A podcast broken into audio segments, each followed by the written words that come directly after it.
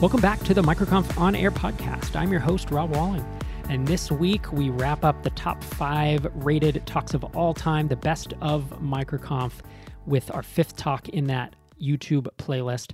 It's by yours truly. It's called 11 Years to Overnight Success From Beach Towels to a Successful Exit. This is a talk I gave at MicroConf Growth in 2017. And I do a deep dive into the decision making framework that I used during the acquisition of Drip. And I reflected on my journey from 2005 all the way through 2017. I looked back at my own personal changing motivation as I stair step my way from these tiny early businesses. I had a beach towel e-commerce website that my wife still gives me crap about, and eventually building, you know, multiple seven-figure SaaS app and and selling that company. And I look at the struggles along the way, and it's still pretty impactful. It, it, it is weird to put out something like this and then go back and listen to it because I'm still impacted by it. And I remember a lot of the hardest points of the journey.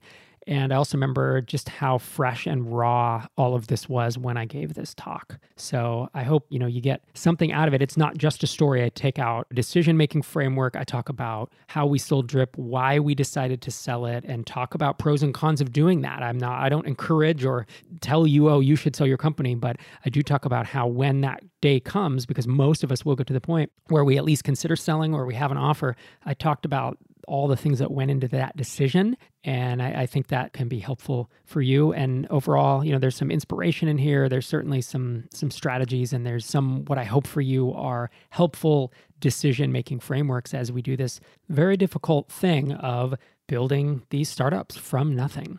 So I hope you enjoy this talk and get a lot out of it. It's 11 years to overnight success from beach towels to a successful exit. Uh, yeah, thanks for having me. Um, my, Mike, Rob, thanks for inviting me to speak. Xander, thanks for coordinating.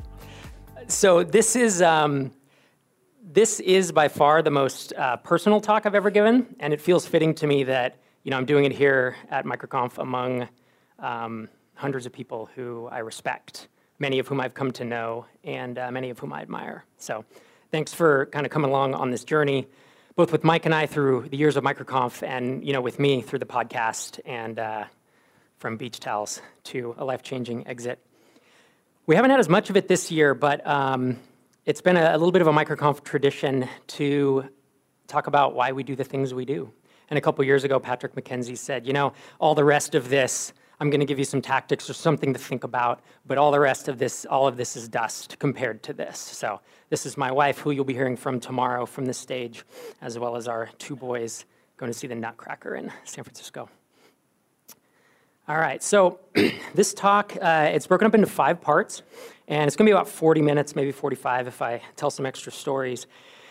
And the whole point of this, there's two things, there's a couple things I want you to take away from. One, um, you know, it, it's a long journey. I think most of us know that already. Another one is probably the most popular question or the most common question I get about selling drip was why, why, what made you decide to do it? What was your thought process? What did you go through? And uh, I want to talk, I'm going to dive really deep into that here in a way that I haven't. I've already talked about it on the podcast and other places, but if you've heard that, you're still going to hear more about it. And then the third thing I'm going to talk about is go really in depth as much as I can, um, you know, given that there's an NDA. I'm going to go in depth to what it looked like from the inside and what it really felt like, including like graphs and charts showing how often we spoke over these months. It's, it's just a pretty fascinating process. Um, and I should make a note here that this was my thought process. Derek and I, uh, along with our, our spouses, frankly, uh, we kind of made this, we made this decision together. Um, and so this is just from my perspective of my motivations, uh, you know, and, and realizing at a certain point that I had started building products for a certain reason and I had gone off the rails at one point and, and thinking about how can I get back, uh, how can I get off this crazy train? Boom, that was, you like that? right off the cuff. I didn't even know. All right, so we're going to start with part one. We'll walk through some different years, different phases, and then i am going to dig really, really deep into it in terms of the acquisition and what that actually looked like. So part one, this is 2005 to 2009. I was transitioning from, there was some salaried work in here, but there's a lot of consulting, okay? And consulting for me was very life-sucking. I just despised it. Didn't like working for other people, didn't like the lack of freedom. Made really good money for how old I was, um, 150K, 180K some years. Uh, but I really wanted to get into products. I felt like that was the golden ticket. And so during these years, um, I either acquired or launched products like .NET Invoice, uh, Wedding Toolbox, just a random assortment, uh, Apprentice Lineman Jobs, which is a job board for uh, electricians, um, and then Just Beach Towels, which is the beach towel reference in the um, in in the the uh, title. And Just Beach Towels was an e-commerce website, and it did a couple grand. It did zero when I acquired it, and then I learned how to market reasonably well. And it did a couple grand by the time I sold it later on, realizing I don't want to be in physical products. Right, this was a big realization. But then I took that knowledge, parlayed it up in, into my other products. Um, DIY Duck Boat is an interesting one. It was a, a, duck boat plans that you could build. You go to okay, so there was a whole instruction list and a, a shopping list. So you could go to Home Depot. And why is that so funny? My wife gives me so much shit about this one, and I'm like. I, this thing, so I bought it from a guy who built duck boats. He had testimonials, he had the whole thing, and he's just like, I don't know how to sell this. And it was doing 50 bucks a month, and I bought it from him for a couple hundred. And then I did SEO on it. This is 2007, maybe. And it was doing 500 bucks a month later. And I, uh, and I was like, this is a car payment, dude. Don't, don't mock me for the DIY, the duck boat. You love duck boats. You love to mock me about duck boats. And then CMS Themer, which was a, really a productized service before we, we called things those. So this collaboration, this collection, the, the portfolio, is, if you will, of products was on the low end, you know, DIY Duckboat did 500 bucks a month, and on the high end, best month, .NET Invoice did five grand. And so combine that all together, I was running all these. It was just me. I was a coder. I was doing SEO. I was doing some AdWords, and I had a couple VAs that were were helping me out. And this, I made less doing this than I did consulting, but I was way happier. So give or take on any given year, maybe 110 to 130 in terms of that. But I, I had so much freedom, right? And the whole point of me getting into products, why I did that, why would I take a pay cut to go do something else? I was asked that by my friends whose souls were so slowly being sucked out of them by their job. And I said, over time, I realized that there were three reasons that I had to do products, that I needed to own, kind of own my destiny, I guess is the way I said it. Um, the first is freedom. Second is purpose. And the third is relationships. I'm going to dive a little bit deeper into each of these. Now, I didn't come up with this. I actually heard it on a podcast years ago, and then I brought it up to Sherry one time, and she said, um, "That's my wife," and she said, "You know, this is a whole. There's psychology. There's research around this. Like this. This isn't some unique thing I've come up with, but I've come to own this. Like when I don't have all three of these things." I'm not happy. And I would actually, and I slowly kind of go off the rails, and I would actually say that most people in this room, if you, since you are entrepreneurial, if you're here, you probably need these three things as well. And any one of them, if you remove it, you're gonna, you're gonna be unhappy eventually. That's my, that's my hypothesis today. So, freedom, what does that mean? I think for most people in this room, it means the, I'm sorry, I was one behind. It means the ability to choose what you work on, right? You want to work on interesting things. You don't want clients dictating something. You don't want a boss dictating. And the other thing is to be in control of your time, your income, and your mobility. Tim Conley, nod to you. But it's to be in, in control of, of can I take a week off? Can I take a month off? Can I work three hours a day? Can I work when I want to? To increase, decrease your income, and to be able to perhaps travel the world if you want or not. Um, these three things are very hard with traditional jobs. They're actually hard with traditional consulting. Even when I was a consultant, I didn't have these. So this was the freedom that I sought, and I think it's the freedom that a lot of us in this room seek as founders uh, or folks who are, are aspiring to do this. And then the last one is that I learned later. I didn't realize this up front, but not having your life consumed by your business. Because if you're thinking about your business all the time, even if you're traveling the world and doing things that are fun, you don't have the freedom that, that you, you won't have the freedom that you want. The, the next part was purpose. Remember, freedom, purpose, and relationships. So, purpose, I think, is personal. I think each of us needs to find our own purpose and find what ignites you. For me, I have learned over time that it is two things, and I could probably do a whole talk just on these two things. But for me, it's learning new things. I've found that, uh, you know, I took the Strengths Finder test, and I'm a learner, or there's some, yeah, I think it's a learner. And when I stop learning, I like shrivel, uh, metaphorically. And then um, when I stopped teaching, and teaching is, uh, this is why I do a pod, two podcasts every week. This is why I, I've written a couple books. This is why I have the blog. This is why we do MicroConf. This is why I do talks. Um, I've made exponentially more money from software products, but over the years, right, than, than the actual teaching and selling of stuff and, and MicroConf tickets or whatever. But it's If I don't have those things, then I'm not happy. Just doing software doesn't allow me to learn and teach enough. So I found this. For you, you're going to have to figure out what your own personal purpose is. So um, that talks, this talk's probably not going to do that for you. The third thing is uh, relationships, and this is the one that I think most of us, as maybe technically oriented people, forget, or I, I think it's forget. And I forget this for six months at a time and suddenly realize oh yeah, I really have kind of fucked this up. Like, you know, my wife is pissed off at me, or I haven't been with my kids as much as I should have been. This is the one, or your friends, this is the one that I think that we overlook for work and for the, um, even as bootstrappers, when we have more control of our time, I think we tend to focus it on, on, the, on driving revenue forward or whatever, and relationships tends to be naturally the last thing on a lot of our minds. I think relationships um, is as important. I think this applies to everyone. I don't think you find your own kind of relationship uh, uh, equilibrium. I think relationships having having this um, uh, kind of value or this the freedom of relationships means two things. One is being able to choose whom you interact with. Um, I worked at a bunch of jobs where I was either managing people who I didn't pick, I was managed by people who I didn't like, or I had coworkers who weren't as motivated, weren't as good, weren't as whatever. I'm sure everyone in this room has experienced this. And so the ability to perhaps, as a founder, build a team that you like, and you're like, man, I, I there's like 10 people on my team, and I, re- I would hang out with all of them. I really enjoy working with them. Like the ability to have that control is, I think, amazing. And I think that's one of the reasons I became a founder, and, and I would guess a lot of folks in this room as well. The other one, other part of relationships is having time and headspace.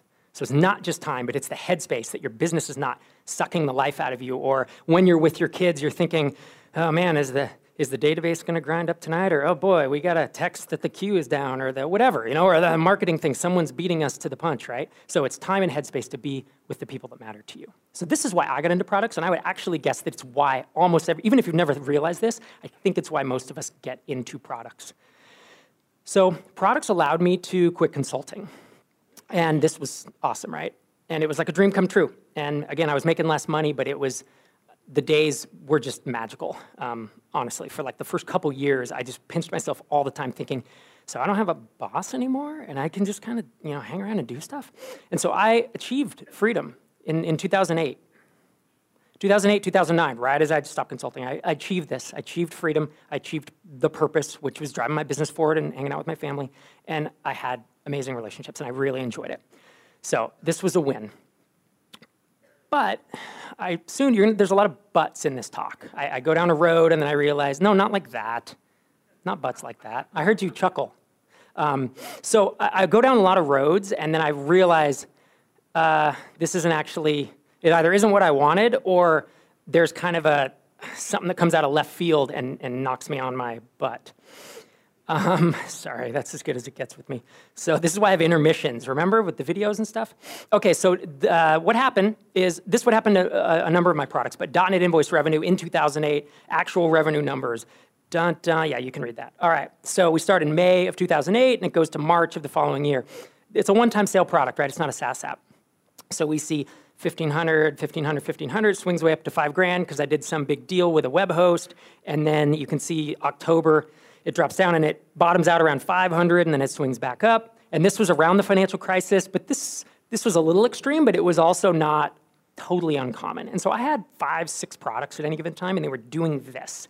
And for me, I suddenly had freedom, purpose, and relationships, but I was stressed the hell out all the time because I'm thinking, am I gonna can I, am I going to do this for five years? Or am I going to go back to consulting, which I couldn't imagine, fate worse than death? Or am I going to go back to salaried employment, which is even a fate worse than a fate worse than death? And, and I just couldn't imagine, like, I, I need something that's going to last here. I'm a very long term thinker.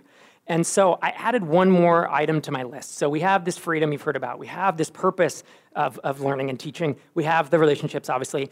And I added this one stability. Okay, it's the stability or the longevity, maybe a better way to put it, is like something that's gonna last and I don't have to worry about every day. And I don't have to think about every week of, am I gonna have to, you know, sell the kids to pay the, the mortgage or something? And so um, I started with how, like, how do I achieve this? That's the big question. So I think of, of products that I've just shown, you know, all these one-time sale products and such as being kind of stability 1.0 and realizing that was not that was not going to cut it. so I was thinking, like, how do I how do I get stability? This is keep in mind, this is 2009, and in fact, in 2010, like the kind of the cool part of the story is we had our second son, and I took about eight or nine months where I worked eight to 12 hours a week, just because I had these products that were really mostly an autopilot, and they got at you know organic traffic and such.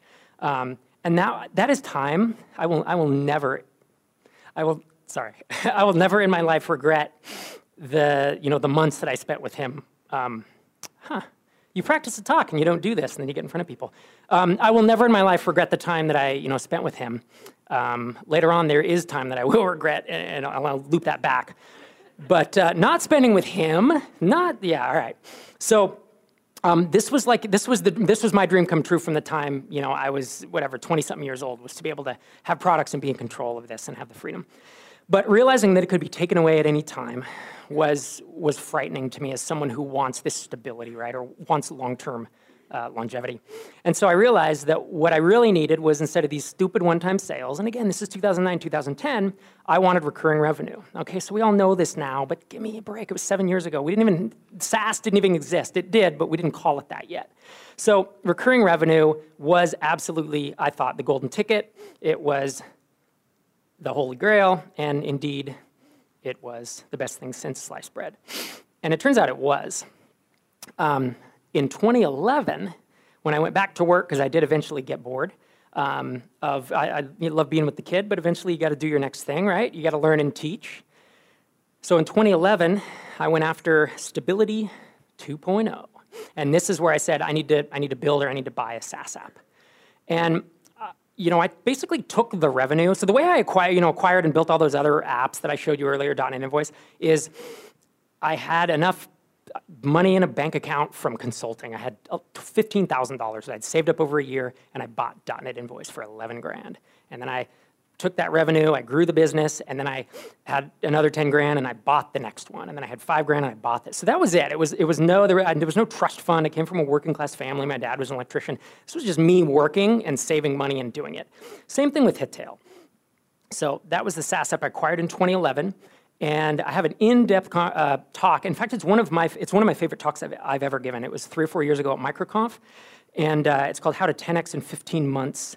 And um, it's about yeah, it's like 51 minutes of just talking about taking it from whatever 1,500 a month in revenue and, and growing it up. And I go month by month. It's it's just I've watched it in the and you know recently and just been like, man, that's you nailed it on that one. And uh, I don't I tend to be my worst critic, so I don't pat myself on the back very much. So the story was I, I buy the SaaS app that's doing 20 grand annual revenue, right? So right around 1500. Paid 30 grand for it. And again, I didn't have a trust fund for the 30 grand. The 30 grand was revenue from .NET Invoice and beach towels. And I'm just building and building and building. And of course, the night I wired the 30 grand, I told Sherry, uh, what, the, what the fuck have I done? Like, I've never had that much money in my life, and I just sent it to someone, and I bought this piece of shit app and, uh, and she said, But this is what you do. This is what you do. This is who you are. If you weren't doing this, what would you be doing? And I didn't have an answer. So I worked over the next 18 months with a couple contractors, mostly on my own, and uh, got it up to a 300K run rate, which was a life changing moment for me. Because you think I'm kind of cruising, living in you know Central Valley of California with my family, which is great. And again, you know, from those products, I was making 110, 120k, which is a great, you know, great living. We could afford a house and such. And then this, this was a game changer because this, you know, you, you know, SaaS, especially um, when you don't have a lot of, uh, I didn't need a lot of developers because I was just kind of coding it myself.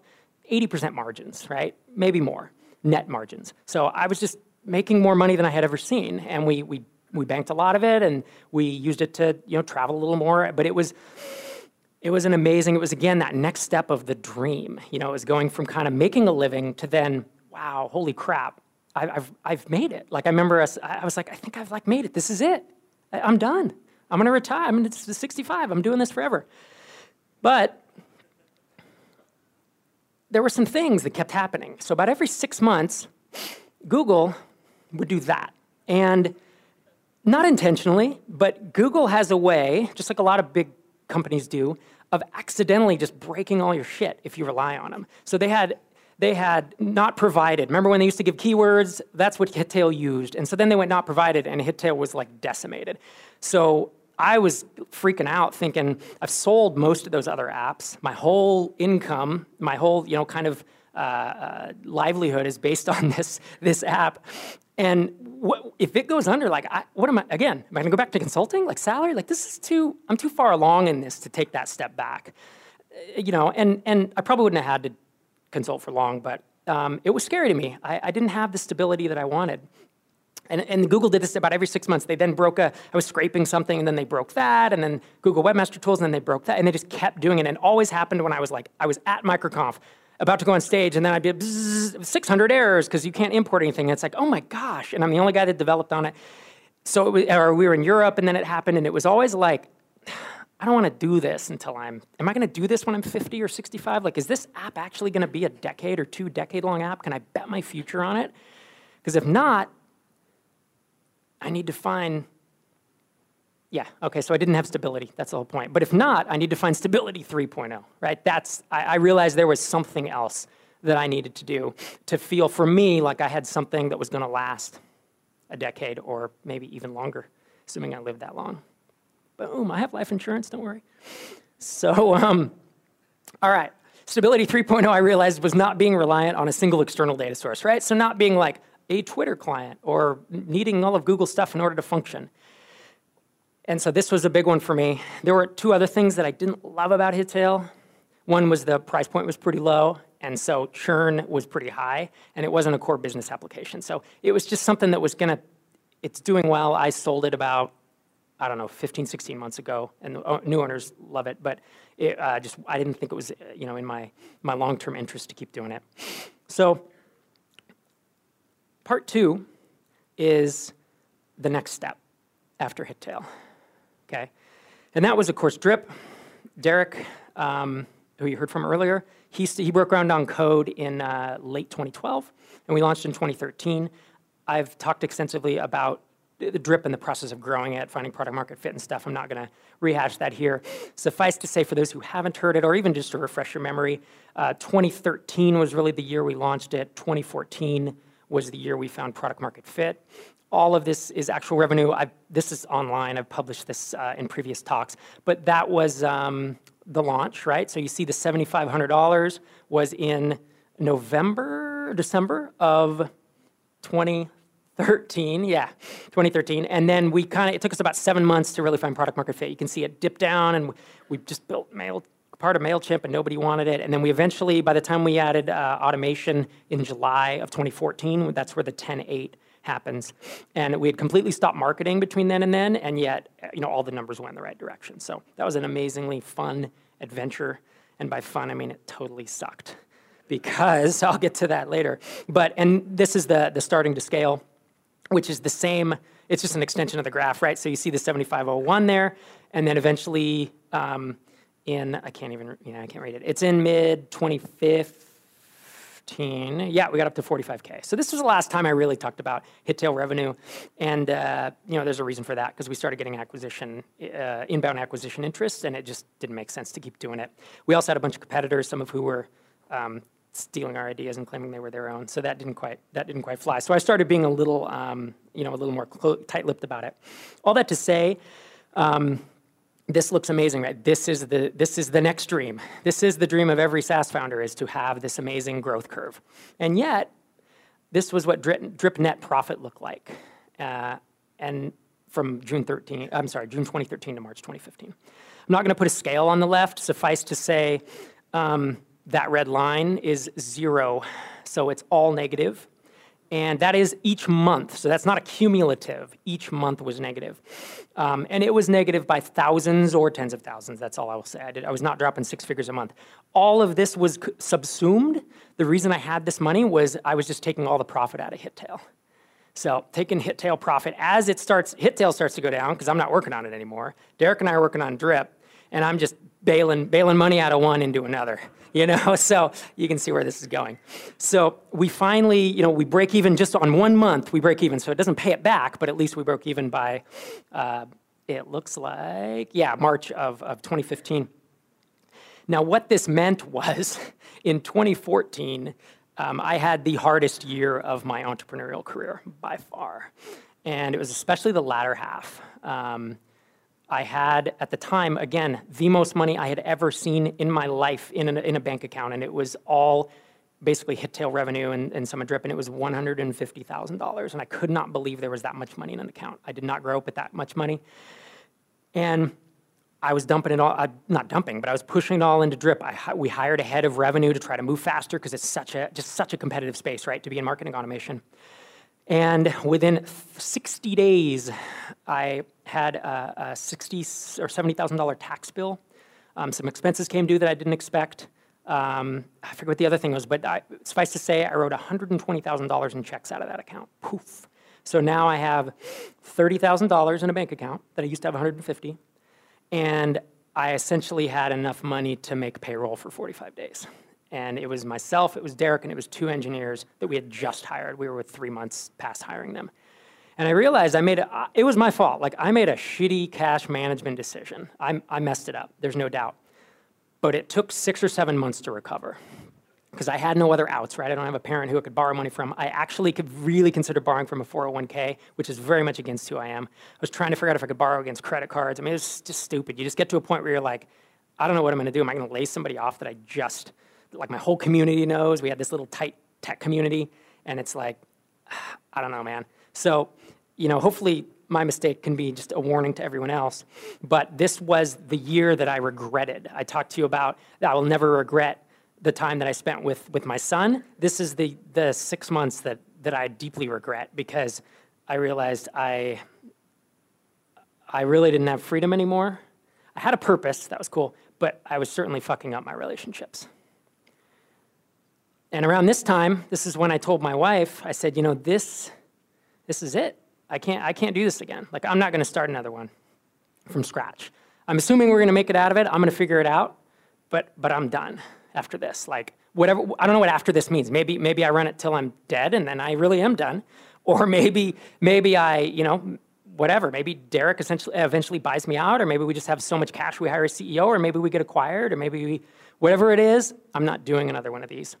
And my wife, she's, so, she's very tactful, right? She's a psychologist, way, has a way with words, and kind of can ease you into things and help you try to see what the deeper meaning in what you're saying. She said, Yeah, that's bullshit. because this is what you do.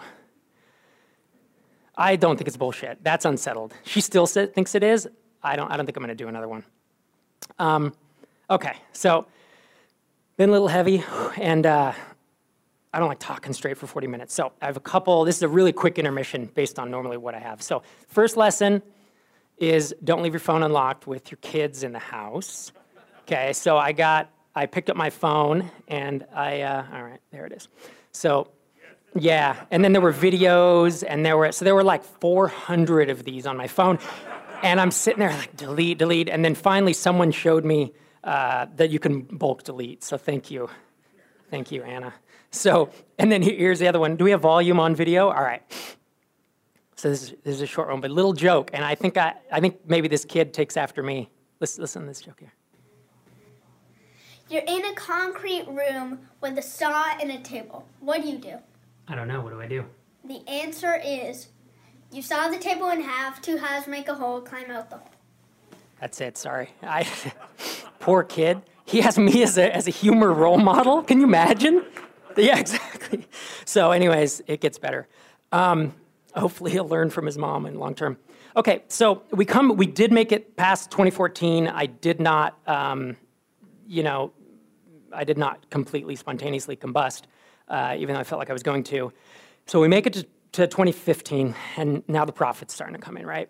And so I'm like, all right, we, crossed over that barrier, SaaS, we're growing fast. We're growing faster than, you know, that curve I showed you, like we started accelerating past there. We introduced um, uh, workflows. Is that right? Yeah, we, I think that's, no, that was until 2016, sorry. But uh, automation really picked up and we were really starting to take a lot of, of our competitors' customers. And so um, drip net profit, and again, there's no, there's be a scale on this, but it's thousands to, to, tens of thousands, like I said. This is what it looked like from March 2015 to, uh, for about the next year. April 2016, which is just a few months before the acquisition closed. So anybody who's run a SaaS app in a highly competitive space where you're fast growing and you basically need to hire bodies as soon as you have the revenue in order not to get killed uh, by the competition, or you could slow growth But anyone who's been in that, that situation knows that as soon as you have five or 10K, you hire another body. And as soon as you have five or 10K, you hire that next body just to keep up. Especially if you're scaling an app that requires a lot of, um, a lot of queuing, a lot of technology intensive stuff where the database is falling over every four months and you have to redeploy it and the Amazon instances go from 1500 to 3 grand to 6 grand a month just to keep the service going. And that that's what this curve means. That's why even after hitting profitability, you know, you can see November and February we're basically uh, breaking even when the line hits the zero at the bottom. So the line, yeah, the x-axis, I'm sorry, is a zero.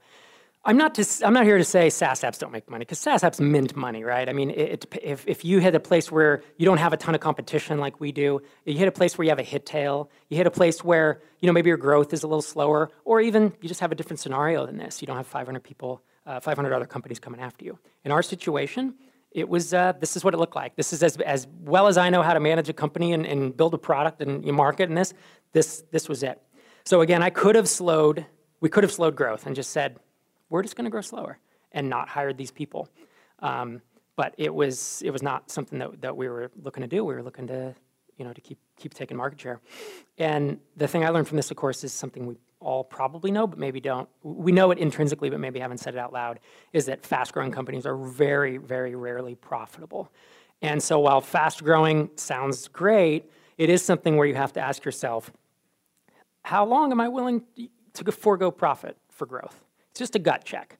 Your answer may be, you know, if, if, I was, if I was 25 years old and I had fire in my belly, maybe I'd be willing to do it for 10 or 20 years. I'm going to be 43 this year, and I've done a lot of these. And um, at a certain point, you know, you look around and you think to yourself, I'm all in on this. I am all in. I am 43 years in. I'm 15 years of an entrepreneurial career, or I guess maybe that's only 11 or 12.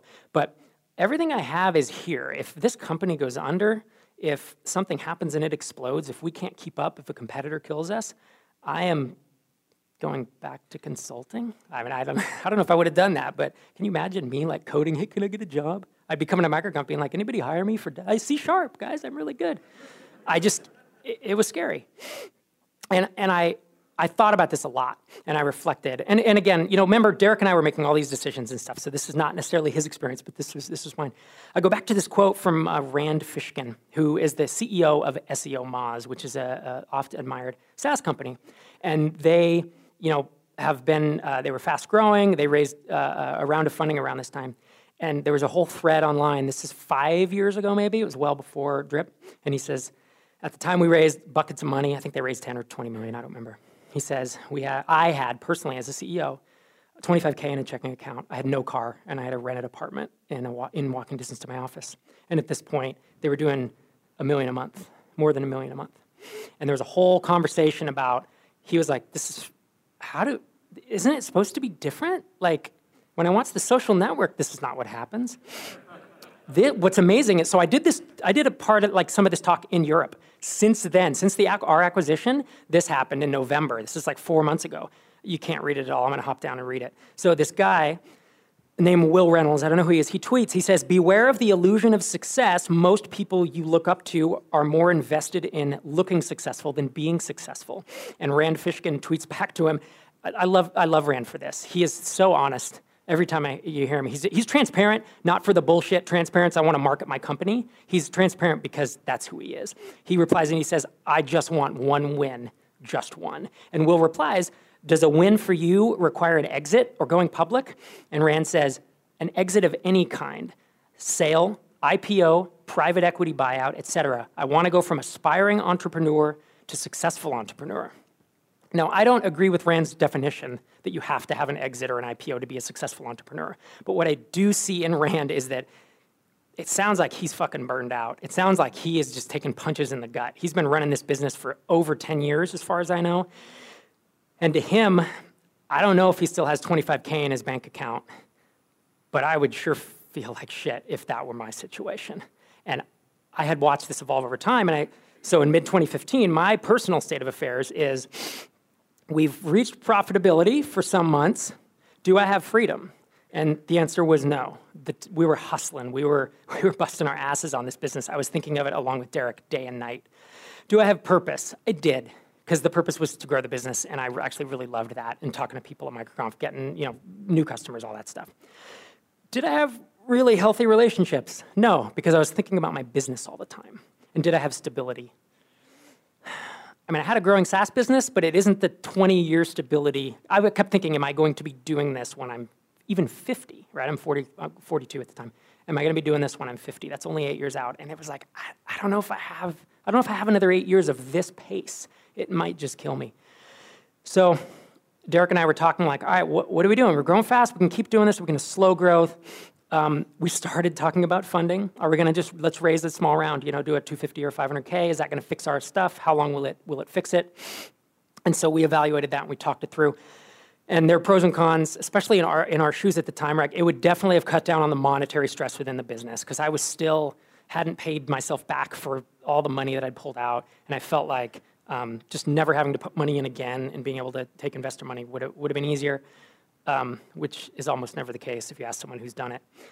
Uh, but it was going to delay profitability for years, right? Because if you take the money, then you're taking it at a pretty hefty valuation. We weren't going to value the company at two million bucks or something when we're doing seven figures in revenue. So we're going to take this hefty valuation, and now we're in it for three, five, seven more years. And I feel like the, by this time, I'm like, I don't know. I, I don't know if I can do it for seven more years. I don't know that I can commit to that. So during this, we were evaluating this constantly, every week, every two weeks. I'm like, Derek, what do you think about this? What do you think about raising money? I talked to Anna about it. I, what would this look like? And during this time, 2015, is when acquisitions started coming in. So we had a lot of offers um, of, of differing types, right? So we had, I got two to three, maybe four emails a month with funding offers. A lot of you in here do that. If you're on anybody's radar, you get the junior, you know, junior uh, person at a, at a VC fund. They're just doing lead gen and stuff some of them were more serious than others, I will say. I won't go into details, but uh, it would have been pretty easy to raise around. Um, I, I, don't see that being a problem. The more interesting thing was we had five potential acquirers inbound contact us who all had, actually, four of them had the money to acquire us at a multiple that made sense, like a, you know, a startup multiple, not, um, not some, some garage sale.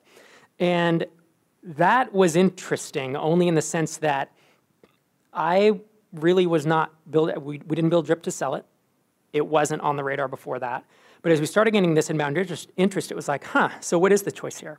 You know, we could sell, we could raise this funding, we could keep doing what we're doing, maybe slow it down, could grow out of revenue. Then one email came through. This is one of the five actually.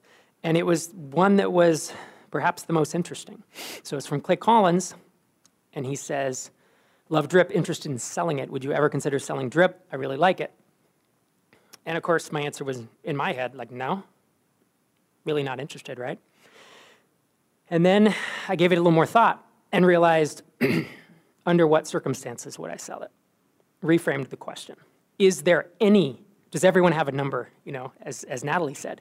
Does everyone have a number? And it's not just a number, right? There are terms, there are deal breakers. So I started making lists. And the nice part is I took six months um, I had retreats, I had all this stuff, and I just kept making lists of what would it look like. What would I? What are my absolute deal breakers that I will not sell for, and what are the deal breakers that um, if you know if someone delivered all this stuff that it, that would work.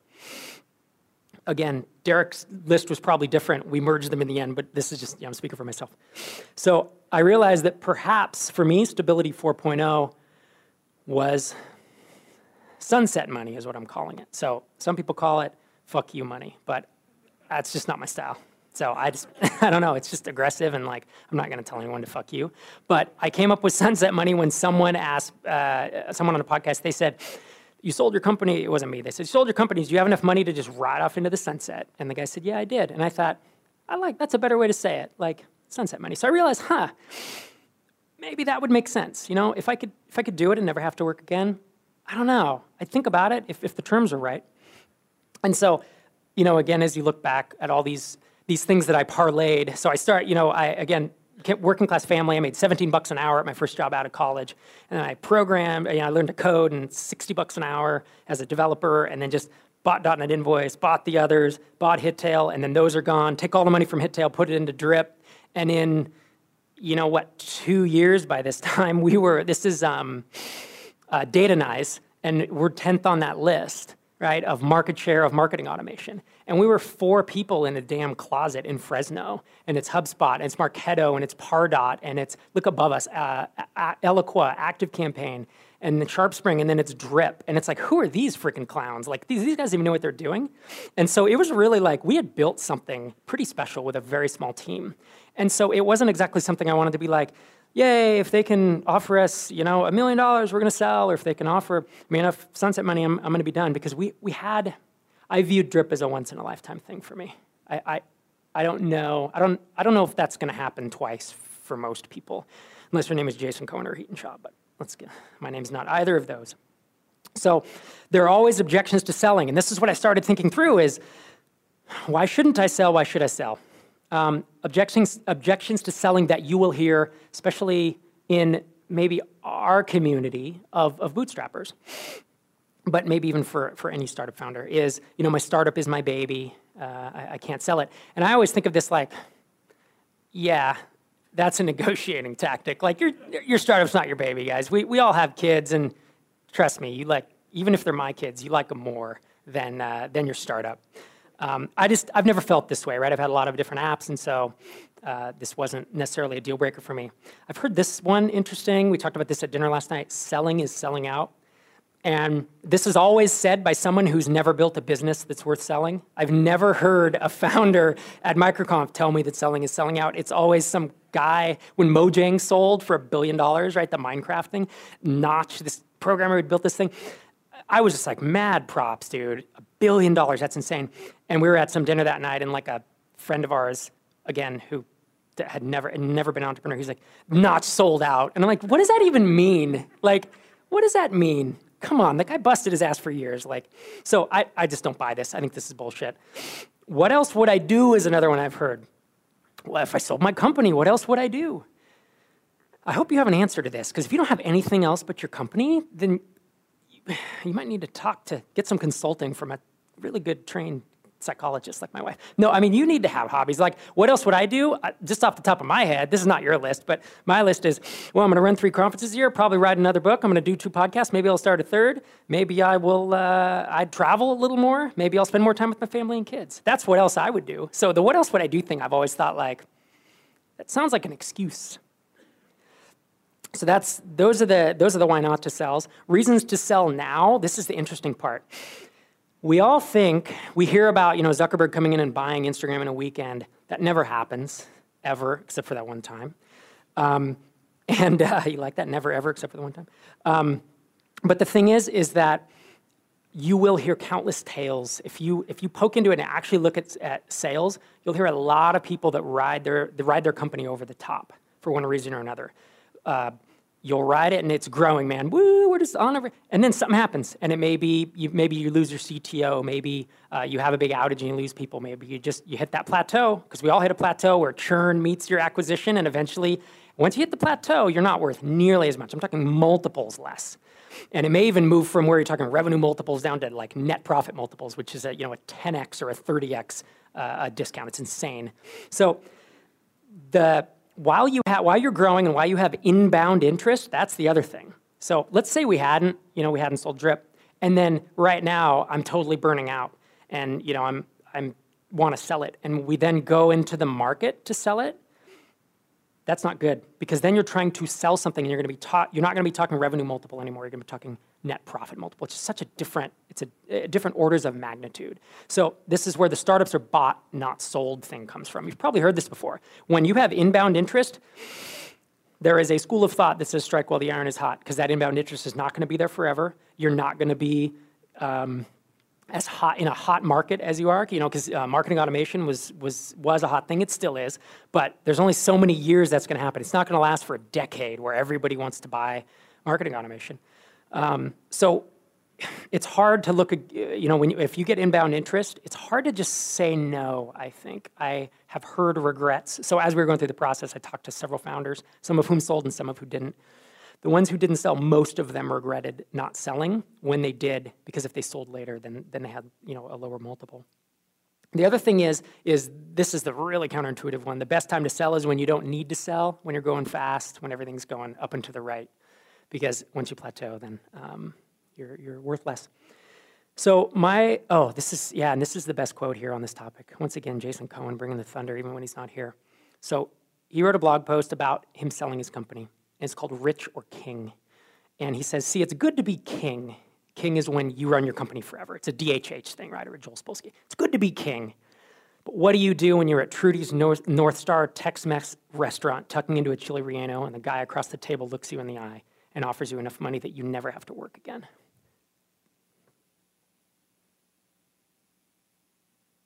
shit gets real. Interesting to talk about it in the, in the theoretical and to say selling is selling out. But what do you do when someone looks you in the eye and said, your kid's college paid for, and if you want to give, you know, if given the choice, you never have to work again. And that number, by the way, for different people is totally different, right? Some people in this room might need 10 million and never have to work again. Other people, maybe it's one or two. But there's, you know, maybe it's maybe it's 100 for some folks. But it's really fascinating to think about this. So, get, this was the, the process and the thought. And the, the, my reply back to the story Clay Collins emailed June 2015, and he says, I'd like to buy it. Would you be willing to sell it? And my reply was, after consulting with Derek, of course, I'm flattered that you would consider acquiring Drip. Drip is growing quickly and we're profitable, so selling now would need to make a lot of sense for me. And you were here a couple years ago, so you probably remember how that feels. And it went from there. I'll get into continue the story there. I realized during this time, as I said, I came up with my deal breakers on uh, retreats and other things. And I had four deal breakers. One is that since I did genuinely see this as my last one, I ha- it had to be sunset money because there was no, I wasn't going to do this again.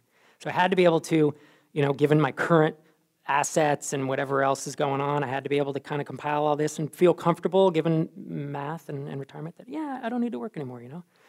Um, I did not want anyone to lose their job. The team is just too precious to me. It still is. Um, I didn't want to screw our customers, meaning I didn't want the roadmap to go in some weird direction. I didn't want um, the product to get shut down, as, as a lot of startups do. And I had to keep doing what I do, right? This is the teaching. So I, need, I wanted to keep doing podcasts and microconf and such. And so Turns out there was one acquirer that was really on board with this and in fact suggested some of these before I even did. And that was the cool part. And of course that was that was Leadpages, you know the end of this. So um, this is what acquisition activity, this is when we dive, dive into like what this actually looked like from, from inside. This is what the activity looked like for about a year from his first email all the way to the day it closed. And this is the number approximately of, of back and forths uh, via email or um, I think Voxer I think those are the two. And so you can see Clay made first contact in June of 2015. He sent that email. I replied with the reply you saw, and we, we kind of went back and forth. And then things kind of drifted. That's actually when they raised their round. They raised a, I think it was a $28 million uh, B round, and it was to acquire companies. It was right in that month. And so I was like, oh, huh, cool, cool. Uh, they're actually serious about this. And then things just kind of, you know, you can see July, August, September, they're re- almost zero contact. Um, I, you know, I don't know, I can't speak for what was going on there. I don't know if they were busy, or I don't know if my reply scared them off, right? My reply was kind of like, needs to be worth my while. You know, kind of, it was a negotiating thing. I mean, I think that's, there was a lot of that coming from both sides, as there will be in a, in a deal of this size. I think once someone makes contact with you, every interaction from then on is part of a negotiation. Some, a friend of mine advised me on that, and I thought it was, I wouldn't have thought of that. It was pretty clever. Um, so in October, uh, someone got back in touch for, you know, with me again, and uh, that was when they really asked for like what what did the numbers really look like? Because I think I had just given them blanket MRR, but they wanted churn. You know, they wanted like numbers and like my churn grid, all that stuff. So that was when it was like I don't necessarily know. Like, should we sign an NDA? I don't know what the standard is. And that's when I talked to uh, to Thomas at, at FE International. Um, I'm actually doing QA with him tomorrow. Q and A up here tomorrow. Um, about buying and selling businesses, but they you know, are definitely better at this stuff than we are, right? We will do in our lifetime, right, each of us max one or two of these, whereas a company like FE or you know whoever else you were to find to represent you, they're going to do hundreds. And the person on the other side of the deal is going to be doing hundreds typically. They have someone, you know, big company doesn't just hire Joe Blow, founder, to do something. They actually have experts if they're going to spend a lot of money on a company. So that was when I did that, and then we again went we went back and forth, and then you know, stuff just kind of trailed off December and January. We launched Workflows, which is our visual builder. We launched that at the end of January. And that's when we really started getting into stuff and, and it got really stressful. It was at the beginning of the year. And that's when, you know, you see a number on a piece of paper and you're like, Derek and I walked out into a parking lot because we couldn't tell the team, you know, that we were like even considering this because you don't want to derail everybody and you feel guilty because you're keeping a secret from them. But Derek and I walked out in the parking lot and I'm like shaking. I'm like, I can't even, but this is, it just got real, man. There's like a number on that thing that there's a lot of zeros. And, and so that was, this was the negotiation back and forth. We couldn't agree on a price and then we reconnected. So this is it. I'm showing you this. It feels tedious, right? Just on this slide. This was a fucking year of my life. I mean, it was talk about tedious and a year of my family's life too. Talk to Sherry about it later on. Um, you know, so then we agreed on a price. Eventually, we signed a letter of intent, got lawyers involved, and um, what? Yeah, it was about a month or two later that uh, we closed, July one of uh, of 2016. Um, incidentally, I'll talk about this a little later, but we started telling the team like two weeks before it closed. And I think that was absolutely the right decision because you, you can't, you can't distract your team. It's so distracting to, to be going through this. All right, last section's coming up. We got, we got to finish this one off though. You're in a concrete room with a table and a mirror. How do you get out? I don't know. How do I get out?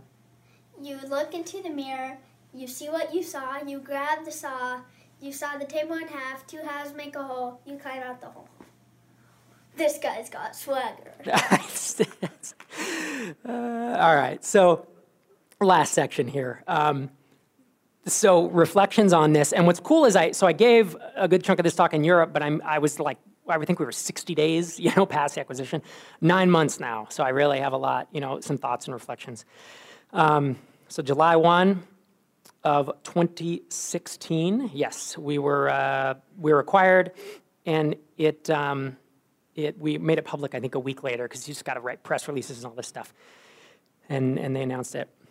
Um, now you probably were thinking July 1 of 2016. This was me, right? Perhaps even this, both Derek and I.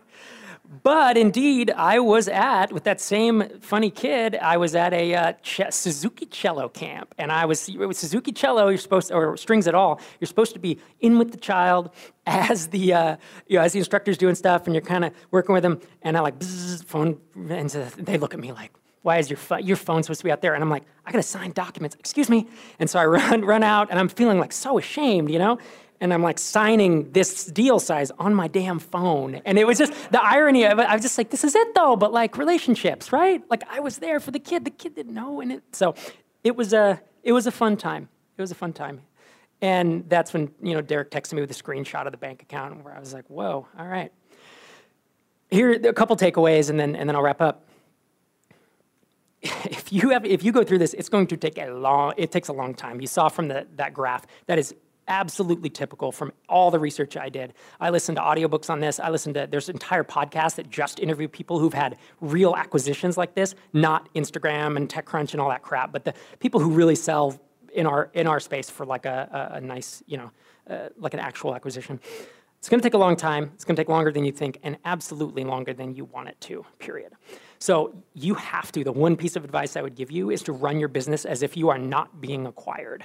Because if we had suddenly stopped hiring, stopped spending money on ads, stopped done anything different the day that Clay acquired, uh, uh, uh, you know, emailed me, we would have had a year of just, I don't know, what slow growth? We would have imploded. We, i mean you just can't do that. You don't know how long it's going to take. So right up until the last minute i mean it was like maybe two weeks before i was still telling sherry i just don't know if this is going to go through. I don't know if this is going to go through. And she's like you, we can't do that. We're like moving dude. We're moving to minneapolis.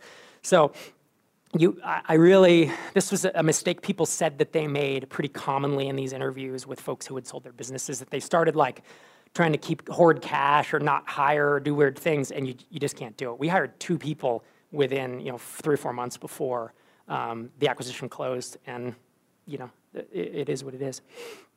It was a good decision. The, the last thing I talked about earlier is like it is so distracting for everyone, but firewall them until the last possible days, and and it's tough. And I went, Derek or I, or, or, both of us went and sat down with every member of our team. There were only eight of us, so we were able to do that. Individually, we went and we said, I'm to tell you news that's to, I'm to tell you something that's to sound like bad news at the start, but trust me, it's, it's to be good for all of us. And then we went through it. And in the end, I, I actually, if you asked anyone on our team, I think they would agree that it was, it was good for all of us in the end. There's a bunch of good stuff that happened that I don't have time to talk about. But um, in the end, the reasons it went through, at least for me, are that none of my deal breakers were ever even questioned or ever even, you know, not, not on the table as, as terms. And when I think about it, you know, does long term, does this give me freedom? Yes, absolutely. And even in the short term, it gives me freedom to not have to be worrying about the business so much. Do I still have the purpose of growing Drip? Yes, because Derek and I and the team are still, everybody's still there, right? We all, all are still working on the app. Does it give me more time for relationships? Absolutely. And does it give me my stability 4.0? And yeah, it does. So what happened next? Um, we were all given the, the choice of, you know, move to Minneapolis uh, or not. Minneapolis is a really cool city. So flash forward a couple months, and this was me walking to work in my Han Solo, almost frozen in carbonite outfit. Um, it was 30 below that day, and that was a new experience for me.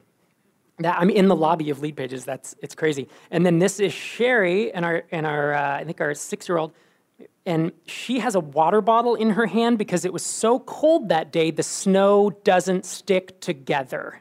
It was, let me say that again so cold, snow doesn't stick together. Where do we live? So it was, it was not like this all the time, but it was, a, it was a shocker. So they're trying to build a snow fort and she's spraying it with water. It was insane. And then I pulled my phone out to take a picture and it promptly died because it was literally 20 below and the phone, like the battery freezes up or something. So that's the, it's the Minnesota joke, I know. Minnesota is actually really cool. And then this is us in Cancun getting away from it. And um, this is uh, two days ago.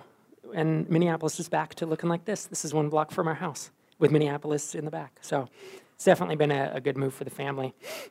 Um, Drip became Drip from Leadpages, and um, we have a you know really good acquisition. Or I'm sorry, integration with them now.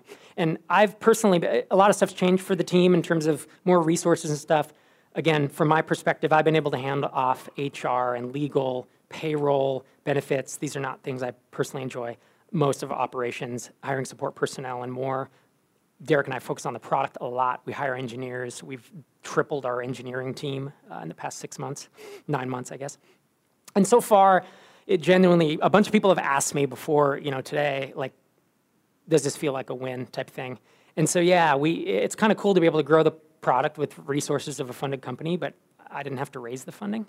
Um, I've handed off most of the work I didn't enjoy, and I've achieved that stability. And I've genuinely, and I'm not just saying this, like I have not, there's never, there has not been a day since the acquisition closed that I've woken up and thought, man, I really, I really wished I hadn't done that. It hasn't happened. And Derek and I were having beers two weeks ago, and I asked him out of the blue, have you ever had any regret? You know, and he said, nope. So it feels good. It, you know, you have a year to think about something, you agonize over it enough. I think you eventually probably make the, the choice that's right. So there's some potential drawbacks to selling. Obviously, there's a bunch. Um, leaving money on the table could be one, right? Because we're still growing. So yeah, if I sold now, we probably would have sold for more because you have more revenue. That's something you got to think about. Working for someone else could be could be a crappy one. Uh, we've actually had a pretty good transition in, and I've really really enjoyed working for them. It's a good team, and they've left us relatively autonomous, which has helped a lot. And then obviously you could lose control of your product. This we didn't. We still own the roadmap in general, and uh, obviously if your identity is tied to your product, if it's the only thing you've ever built and it really is your baby, then maybe it'll be tough for you. So I, I want to leave you with one thought, and this is the thing, this was a question that I've thought about, and when I've posed this to other founders who have sold, they said, man, that helps me feel so clear about why I made that decision. The question is this if you had the opportunity for a deal structure that works for you and sunset money, is it worth saying no for a chance at two times that amount or three times? Is it worth the risk? That's a question. You can uh, you may say yes, you may say no, but I think you know what my answer is. I'm out of time. Thank you so much for listening. Thank you again for joining me today. I hope you enjoyed that talk and got something out of it that was worthwhile. I'll be back next week with another MicroConf talk. I'll talk to you then.